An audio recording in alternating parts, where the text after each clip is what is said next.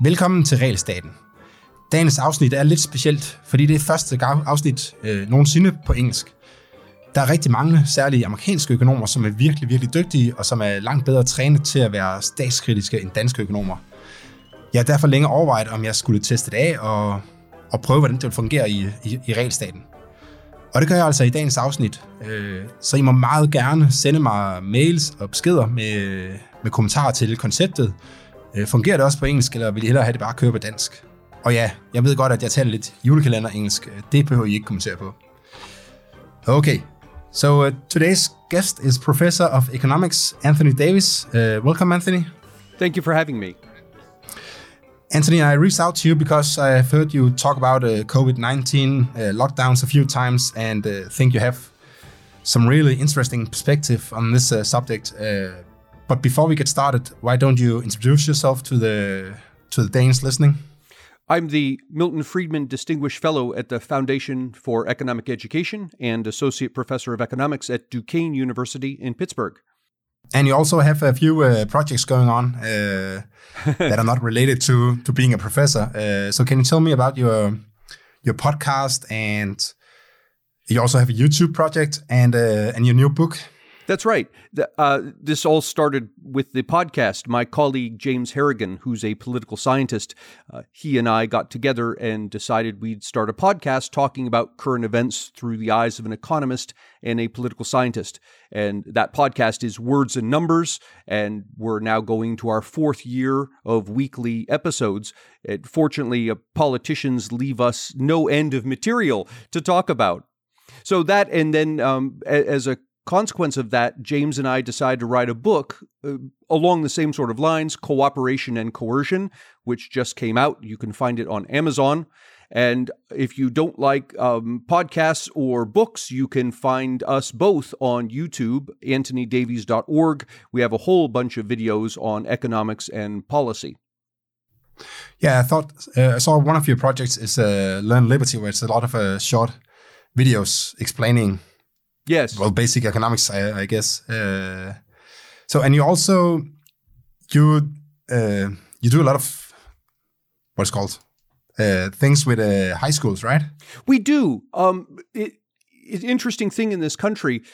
High schools have started teaching economics. I should say started. They started perhaps ten years ago or more, and and it was an odd situation because high schools in this country typically don't teach economics or didn't teach economics prior to that. And so what happened is often you would get social studies teachers uh, dragooned into teaching it. The principal would call up and say, okay, we have this new course in economics, you teach it. And so in this country, high school teachers uh, are always looking for more material, more insights into economics. So James and I uh, just sent out a call to high school teachers everywhere. And we zoom into their classrooms and talk about whatever topic it is they they'd like to discuss. So it's a so it's an an econ 101 uh, kind of thing or yeah, it, it sometimes it's that. Sometimes it's a um, insights into what's going on with current events. Uh, basically, it's dial in economist. Just dial us up, and we'll talk to your students. yeah. Okay, that's very interesting because I've uh, often uh, told a story about my high school teacher who taught me something about economics that when I uh, learned economics was proved to be totally wrong. Yep. Uh, so I guess that have, has, has happened a lot of times in uh, in high schools in the U.S. too. So you, you get it a lot of times in high school. Unfortunately, you get it once in a while in universities also. yeah, that's true. That's true. Uh, so just one question before we get to the topic: Do you think that talking to high school high school students is is one of the reasons that that you are really, in my opinion at least, uh, really good at explaining economic topics in the in this uh, word and numbers uh, podcast? Yeah, I think I think the causality goes the other direction. Um, you know, when you do a PhD, you have to do research and public sh- publications, all sort of thing. And I'm okay at that, but I really don't enjoy it. What I really enjoy is explaining things to people. And so this this became um, a natural use of my talents. Okay, so uh, you, in the podcast you have one foolishness of the week. That's right. That was James' creation. just just for next week, uh, I saw that uh, that the the Canada they have uh, now a like recommendation to how you uh, have sex, and it includes uh, glory holes. Oh so, my god! See, there's no so, end of foolishness with politicians. exactly, exactly. Okay, let's uh, let's get uh, back to today's topic, uh, which is uh, how should we regulate a pandemic? Uh, oh, but before we get to that, uh, can you tell us a little about the corona uh, situation in the US? how is the lockdowns in the different, maybe mostly in your state, and the difference between states? Yeah, it's a very odd thing here because. Cor- coronavirus seems to be the impact of coronavirus seems to be specific to certain demographics, certain population densities, this sort of thing. And so in the United States, thankfully, we don't have a federal policy. We have 50 individual state policies. But even there, the state policies are, are um, designed to around the circumstances of the large population cities. So here I am in Pennsylvania. Our large population city is Philadelphia, which is on the opposite side of the state of where I am.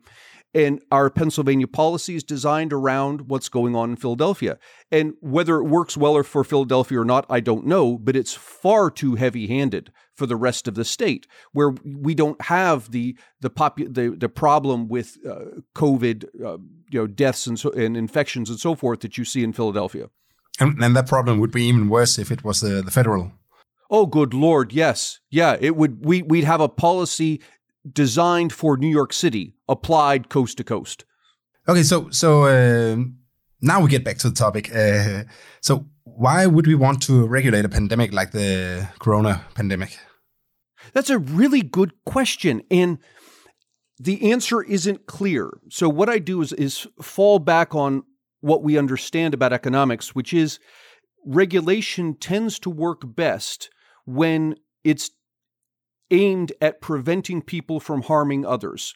So you think about obvious things like um, laws against murder. Clearly, this is a good thing. Um, but also laws against dumping pollution into the rivers, into the air. You're imposing harm on others. That's a good thing. Laws against driving while drunk. You're imposing harm on others. This, these are good regulations. And then we come to COVID. And it's an odd thing because, on the one hand, if I'm infected and I walk around and infect you, I've imposed harm on you. And so, under that rule, it seems that there's a proper uh, role for regulation to play here. On the other hand, we don't know who's infected and who isn't, largely speaking. And so, when we impose this regulation, so we say we're going to lock down the place, that lockdown applies to everybody, most of whom, in fact, the large majority of whom, aren't infected and therefore aren't imposing harm on anybody. And, and so you're in this odd situation where you're there isn't a right answer.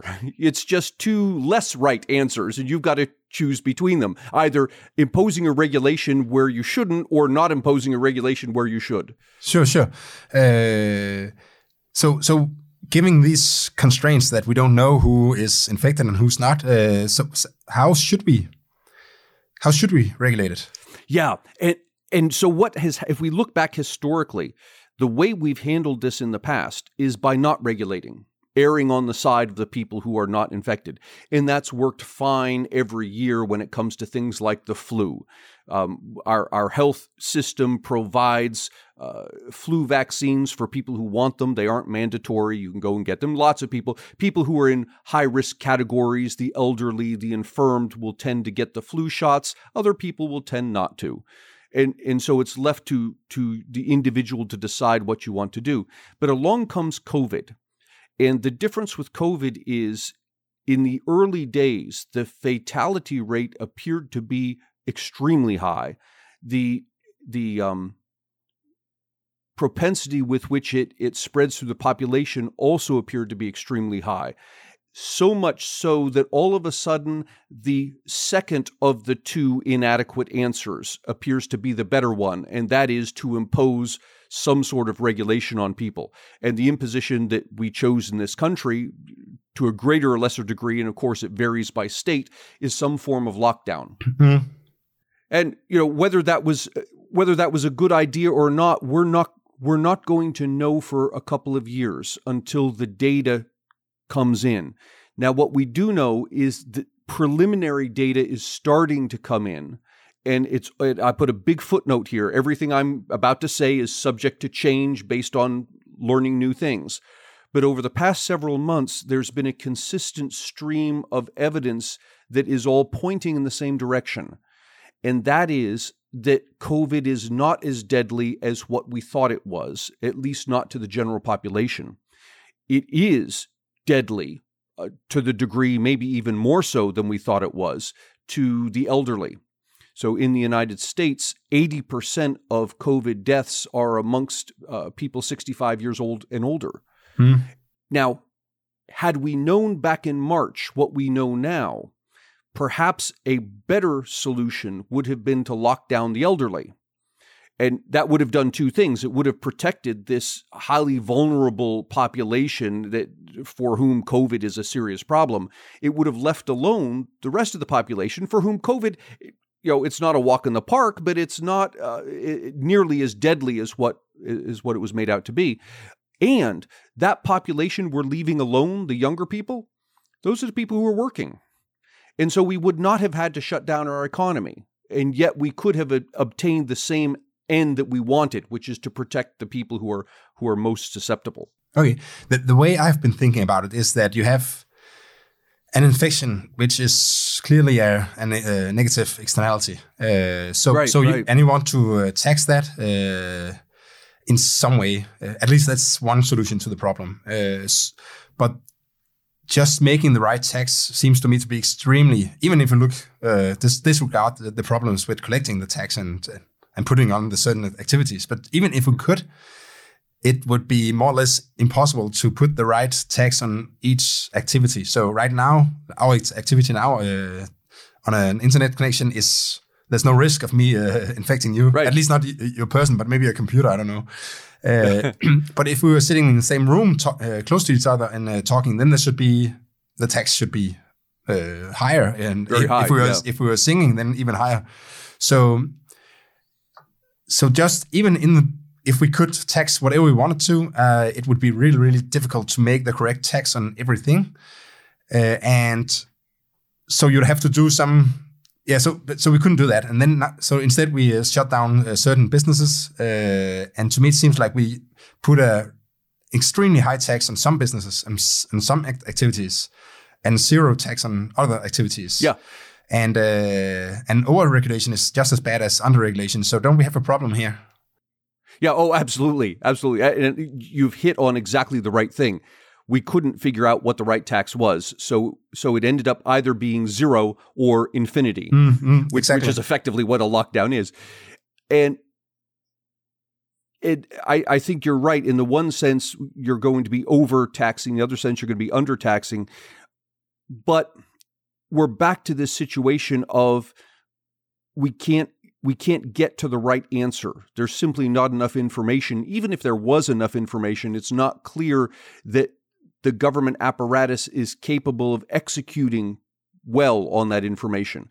And so you end up with taking the second best option.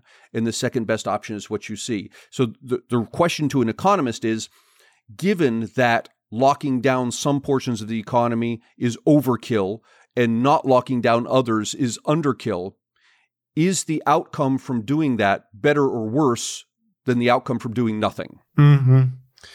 Yeah, so uh, I've used the the phrase that if you have like it, it if you have the same regulation, uh, or, or maybe it doesn't work in, in this uh, regard, but if you have the same regulation in uh, in the whole country, uh, then it's just like having the same speed limits on uh, all roads, even though I mean dis- disregarding what the, the roads look, look like.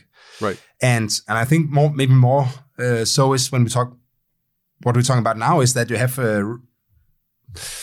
if you have the same road uh, in uh, in all parts of the country and you have some really strict uh, time, uh, speed limits in some parts, uh, but really really high speed limits in uh, other parts, then I mean, if the real speed limit should be 30 miles per hour, if that was the word, the best speed limit, and you have five miles in some roads and 60 miles in other roads, then you never hit the real That's right. Like the good, the good regulation, you're always wrong. Uh, so isn't that what we see when we lock down one business and keep another one open?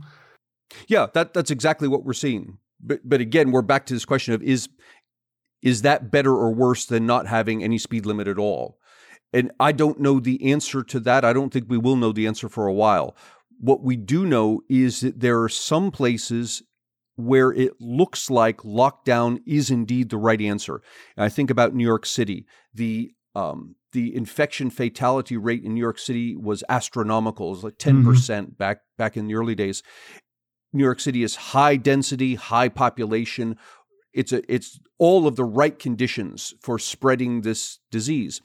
The rest of New York State is the exact opposite. And so policies that lock down New York City but leave the rest of the state alone would probably be the right thing. Mm. But instead, what New York, New York State got was New York City policy blanketed over the entire state. Yeah, I see what you uh, what you mean. But so I'm a, I'm a little skeptic to uh, to lockdowns. Maybe you can see that. No, already. I am as well. uh, but so let me uh, try to take this uh, New York City. Uh, so if we take uh, what's what's the English word for it? you know when if you are indoor, you're in your house and there's no COVID outside your house. There's no no right. infected people. Then it's there's no risk of leaving your house. at least yes. at least no yeah yes sure. So we have uh, another situation where there's a lot of infected uh, people outside, and then it's it's dangerous to to leave your house. So you'll stay more inside if you know that there's a lot of infected people outside. So isn't that the case in some of the countries we have seen where it's uh, like we have these uh, great outbreaks of uh, of uh, infected people that maybe they they were surprised by how quickly it came. Um, and maybe it's more a question about information than it's a question about locking down. Yeah, I I think that's that's fair to say. The evidence, the scant evidence that existed back in March indicated that this was a serious problem and that if governments didn't do something by the time we figured out that it was a serious problem, it would be too late. It would have run through the whole population.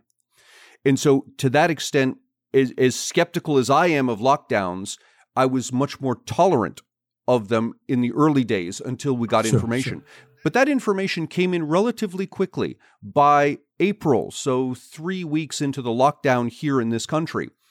It was becoming clear that things were not nearly as bad as what were projected. But rather than doing the reasonable thing, which is for politicians to say, okay, this is not as bad as what we thought, we're going to release the lockdown and see what happens. Uh, in, instead, they started to double down on the thing. They started to, you would hear politicians start to say things like, not only would they not remove the lockdown, but they would say things like, we're going to keep the lockdown in place until there are no more uh, cases. Mm-hmm. And then you'd get, we have now some politicians saying, we're going to keep the lockdown, we should keep the lockdown in place until there's a vaccine. Well, that was never the goal at the beginning and and those goals are clear overkill. Mm. I I predict what will happen if we keep up in this way. When we finally do get a vaccine or the cases finally do drop to zero, we're going to see politicians saying things like okay, COVID is over, but it could come back and there could be some other disease. So we should keep, maybe we don't keep the lockdown, but we're going to keep regulations about masks and social distancing. And at the end, what you get is COVID became an excuse for politicians to exercise more control of the population. Du lytter til Realstaten. I think back in March, uh, we made some mistakes, uh, and and it took. I was actually now I'm surprised it took me so long to just just realize that these. Uh, do you remember these bell-shaped curves. Uh, oh yeah, yeah, yeah, yeah. And it took me uh, a long time uh, to realize that they did not handle this behavior that that people react to risks outside their house. Uh, yeah. and it, it, was not at all in the models. But it took me a while to uh, to realize that because, well, maybe there hasn't been any bad uh, pandemics for for for a while. so when I think about this, I try more to. I mean, I like to criticize government, but maybe it's more beneficial to look forward and see what can we learn from this pandemic in order to fight future pandemic because the world is global. Uh, so, so do you see? Um, so, what can we learn from what? Like, how should we fight a, a future future pandemic? Well, I, yeah, I think there are two important things, and you've touched on both of them. One is more information. So, at the time that we were talking about lockdowns in this country, we had no idea what the infection fatality rate was.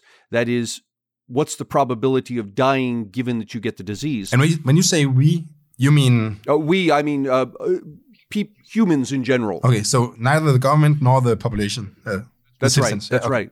Yeah, and the the estimates were that the infection fatality rate was very high because people would come into the hospital and they would get checked and they have COVID, and a large fraction of those people subsequently die. And so we say the the uh, fatality rate is very high. Well, here's the problem with that. You have a biased sample because you're testing people who are sick enough to show up at a hospital and say, "Help me." We didn't do randomized testing. So we had no idea. It could have been the case. In fact, it turned out to be more so the case that there were many, many people infected with the disease, but it didn't harm them enough for them to show up at a hospital. Mm-hmm. And so if we had done randomized testing at the outset, and there were there were reasons we couldn't, amongst them that there wasn't a re- reliable test. But if we had done randomized testing as soon as it was possible, we could have determined that the infection fatality rate was much lower than what we thought at the beginning. In fact, the numbers that are coming out now, and again, these are preliminary, but the numbers that are coming out now are indicating that the actual infection fatality rate is not the 10%, which was the high end of what we were what we had thought back in March, but actually around half a percent. So 120th. Had we known this, we would have done things differently. Another problem that you touched on was the models that we used assumed that people would not react. Now, what's interesting about this is that same flaw exists in economic models that governments use. So when a government asks itself, what's going to happen if we raise gasoline taxes? How much tax revenue can we collect? And they build this model. The model assumes that humans don't react to the tax increase, that they just keep on buying as much gas as they did before, which of course is, is faulty. We know people are going to react. And similarly here, the Imperial College of London model assumed that people's behavior wouldn't change. And what's interesting here, the Imperial Imperial College of London model predicted for Sweden that if, if Sweden had done what it did, which is not locked down, um, it banned gatherings of more than 50 people, mm. but that was about it. The ICL model predicted that Sweden would suffer 81,000, almost 82,000 deaths by July 1. Now, they are far from that. in fact, yeah, Sweden suffered under 6,000. So the Imperial College of London model overestimated Sweden's deaths by a factor of 15.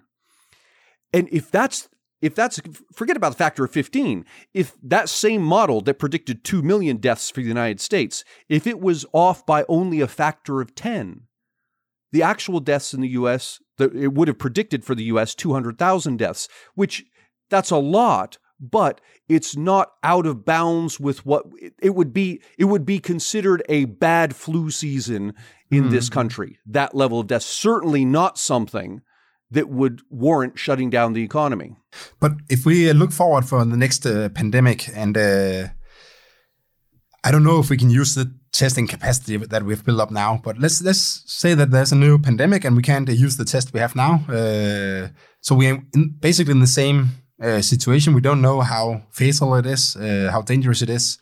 How how do we handle it that, that if we if we want to be efficient in an economic uh, term? Yeah, that that's a good question. What do you do when there's no information? Um, I don't know the answer to that. But what I would say is be very cautious because our tendency is to say things like, this thing could be deadly we don't know, but it could be very deadly. It could kill millions of people, therefore shut down. That argument only looks at the number of people who would die from the disease. It completely ignores the people who would die from the lockdown. So here in, the United States, the lockdown has caused, for whatever lives it has saved from COVID, it has cost lives. Uh, calls to suicide prevention uh, phone numbers in this country are up 50%. Domestic violence is up, suicides are up. Um, people are dying of things they normally wouldn't die of because they're not going to the hospital for fear of mm-hmm. catching COVID. And, and so you've got a bunch of lives lost on that end, not to mention you know, I don't want, I'm not equating lives with dollars, but it is a cost we have to look at. Economists estimate that the lockdown, when it's all done, will have cost the U- United States about $14 trillion. Now, if you if you figure that we will lose 200,000 lives to COVID, which is you know what we're aiming toward at the moment, um, do the math, and each life saved is costing us something around a quarter of a billion dollars. And on the one hand, you could say things like, well, we shouldn't be comparing lives saved to money because a life has infinite value. Okay, but think of it another way. If we're agreed that we're going to spend $14 trillion of our resources saving lives, saving lives through preventing COVID is not the best use of those resources. Yes, sure. I, I, give you an example. We are the annual budgets here of the National Institutes of Health and the National Cancer Institute are together about $45 billion. That amount of money, the 14 trillion that the COVID lockdown costs us, if instead we had taken those resources and handed them over to the National Institutes of Health and the National Cancer Institute, it would have increased their budgets 300 fold.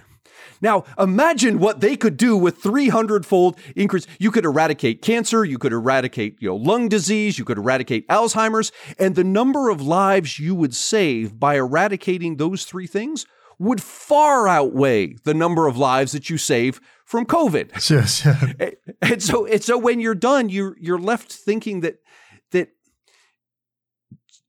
having the response of this thing is dangerous, so and we don't know how bad, but we should be safe and shut everybody down, ignores all the costs on the other side that you're going to incur.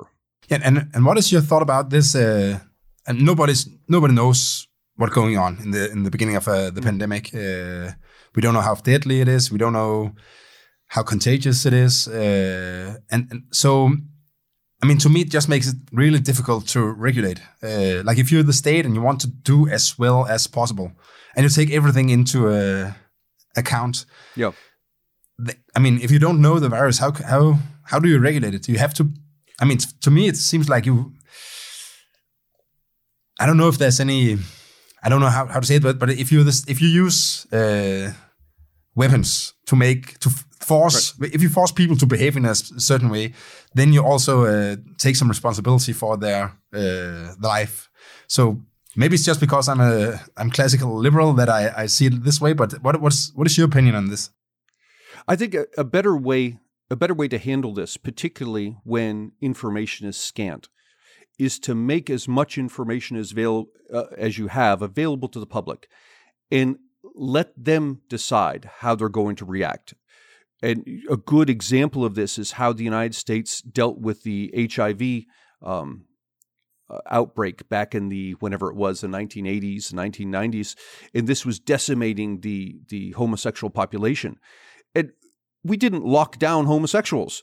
We said we gave out all the information we have. This is how the disease is transmitted. This is the best practices for avoiding transmission.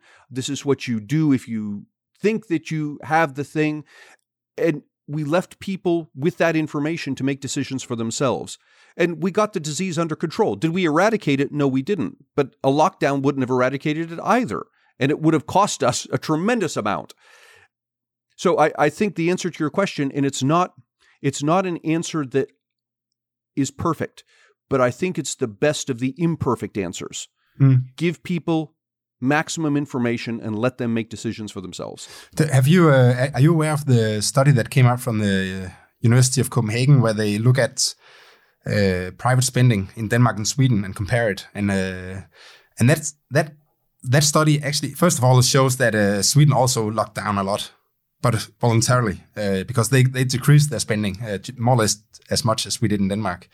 Uh, but when you go in and look at the age groups, then you can see that it's especially the old people who decrease their spending. Yeah. Because it's more dangerous for them. So yeah. For, to me, it's just like that was really a, a great thing to see because they re, they react uh, what is called rational to uh, yeah. to a, a very difficult uh, threat, basically.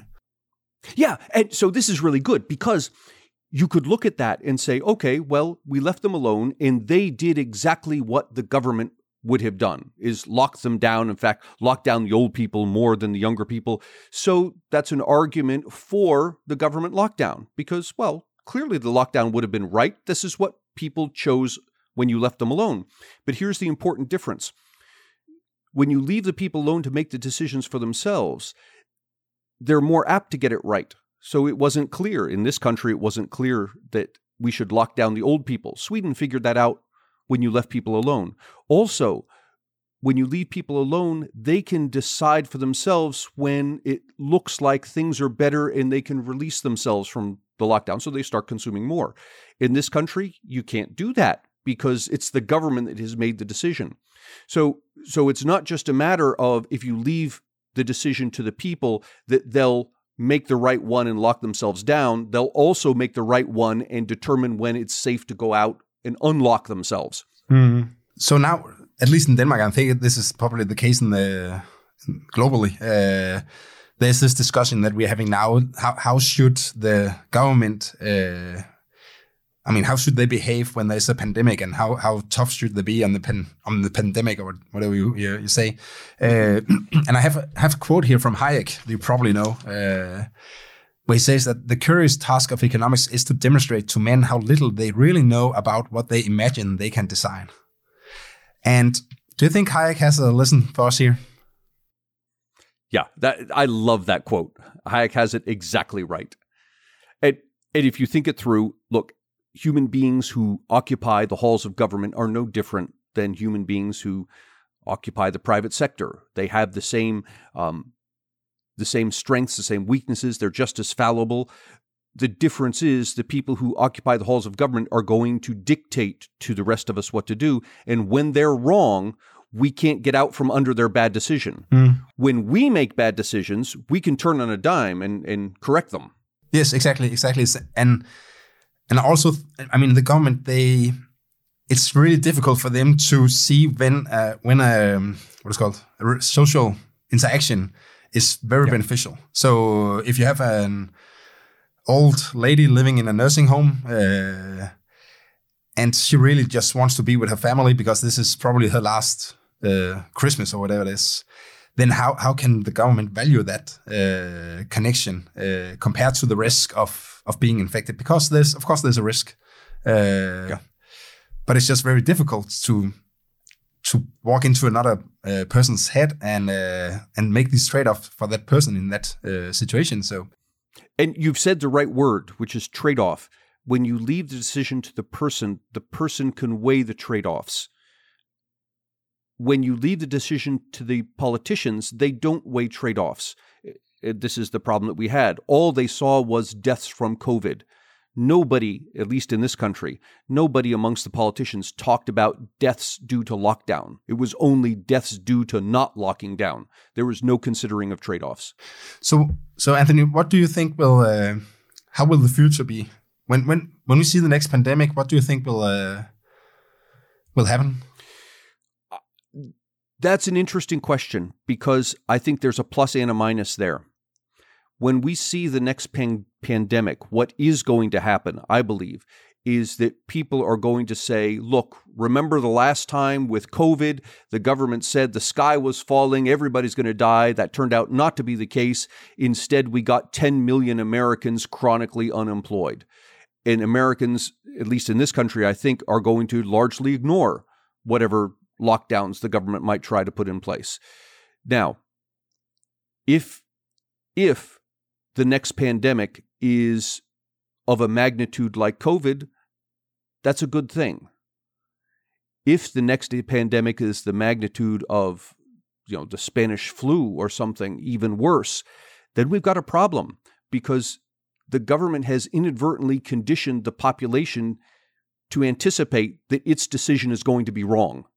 That's a really interesting thought. I haven't thought about that uh, before, but I think you're right because I have a I have a few example examples from my personal life where where, where the uh, what's called like um, the government has told me something that I knew was wrong, uh, and I lose faith in that particular uh, branch of the government. Uh, and that could potentially be a problem. Yeah, that's that's right because we we would say screw you. We'll we'll go out and, right, and yeah. dance, uh, and then we all gonna yeah. die. yeah, exactly. Yeah.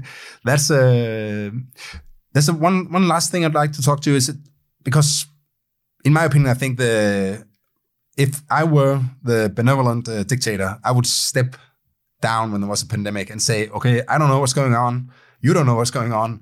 So it's better that you make decisions than I make decisions, except for maybe right. one thing. Uh, two things. Okay, so maybe there are some events uh, that I would close down just because I know that's very dangerous events, like super spreading events. Uh, and I yep, think right. I think the economic basis for it is uh, related a little to free riding.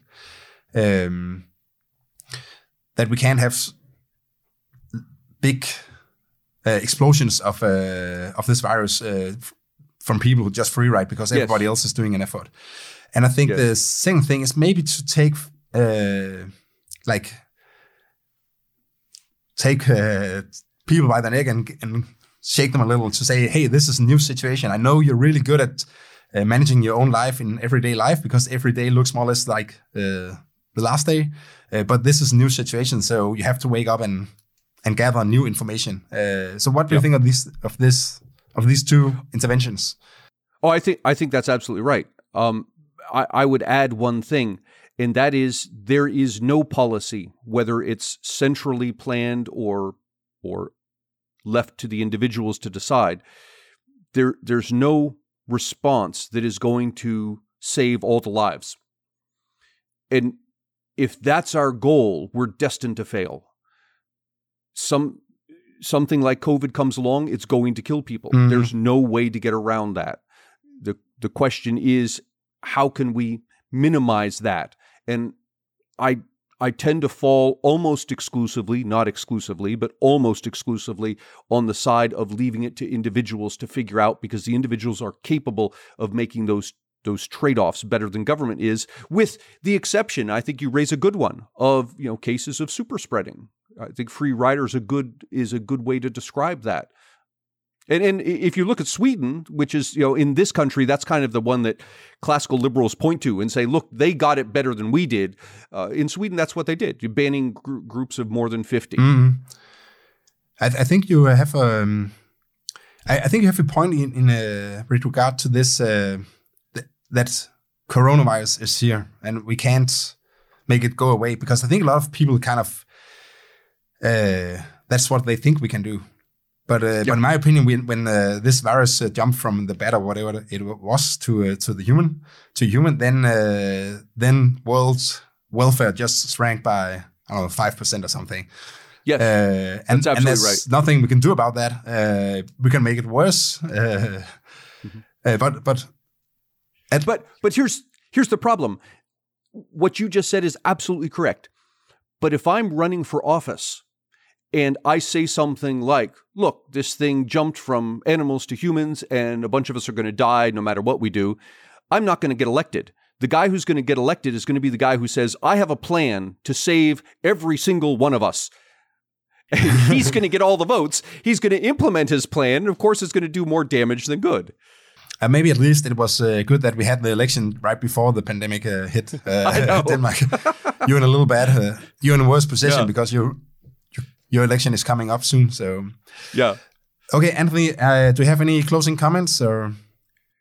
Well, I, I don't other other than other than one, I guess, which is there is no right answer here. There are a bunch of competing bad answers, and the the best thing that we can do is, as you had said earlier, admit that you know once this virus jumps, we're go- we've lost right there. We have lost X percent of of GDP. Now, what's the best thing to do moving forward? Generally speaking, individuals are are the ones who are best able to say that. That was the closing comic. Uh, comment. Uh, thank you for participating, Antony. It was a pleasure uh, meeting you. Jonas, thank you very much. Have a good one. Thank you. Og det er der sidder og lytter med derude, så kan I øh, som sædvanligt sende en mail eller besked til mig, øh, hvis I har nogle kommentarer eller input. Og jeg vil være ekstra, ekstra glad for, øh, for mails, der ligesom handler om det her med, altså fungerer det her på engelsk, øh, selvom der er lidt øh, julekalender engelsk over. Øh, jeg synes, Anthony var super interessant at snakke med. Der er jo masser af rigtig, rigtig dygtige økonomer i USA, så giv mig lige et øh, hint på, om det fungerede eller ej. Tak for i dag.